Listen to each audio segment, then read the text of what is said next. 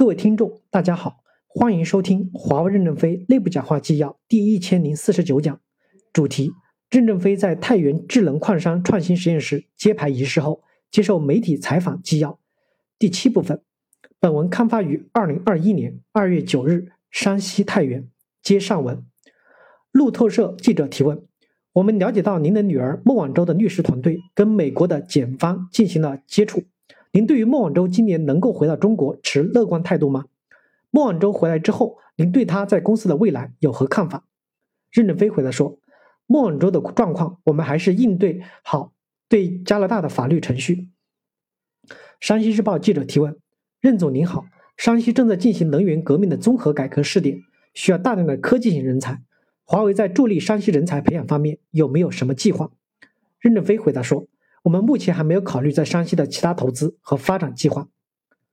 南华早报记者提问：华为业务上有一定的调整，管理层上会不会相应的变动？最近看到新闻说徐直军会离开华为，这是谣言。管理未来管理层会不会随着业务上的调整发生变化？任正非回答说：总体来说不会有大的结构性的调整，但是随着业务作战序列的变化，可能会有少量人员调整。比如煤矿军团的董事长是从拉丁美洲地区。部总裁的岗位上调回来的，说明我们很重视山西煤矿的发展。徐志军要离开纯粹是谣言，我们在媒体上已经发了声明。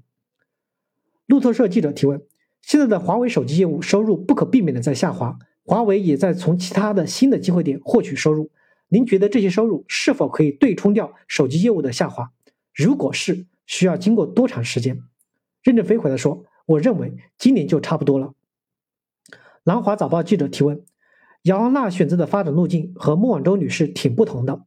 作为父亲来讲，您个人对哪条发展道路更满意？任正非回答说：“每个小孩自己的兴趣爱好不同，我们父母怎么能左右呢？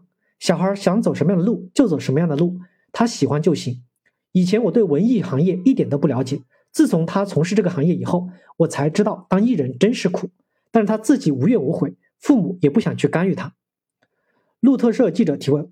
为什么偏偏选在春节前夕来宣布这个项目？任正非回答说：“不是刻意的选择的，省里说他们这个时间段可以安排，我们就飞过来了。我很久没有见媒体了，就借此机会与少量的媒体朋友进行沟通，没有其他特殊的意义。”新华社记者提问：“您一直在回避多元化的发展的话题吗？”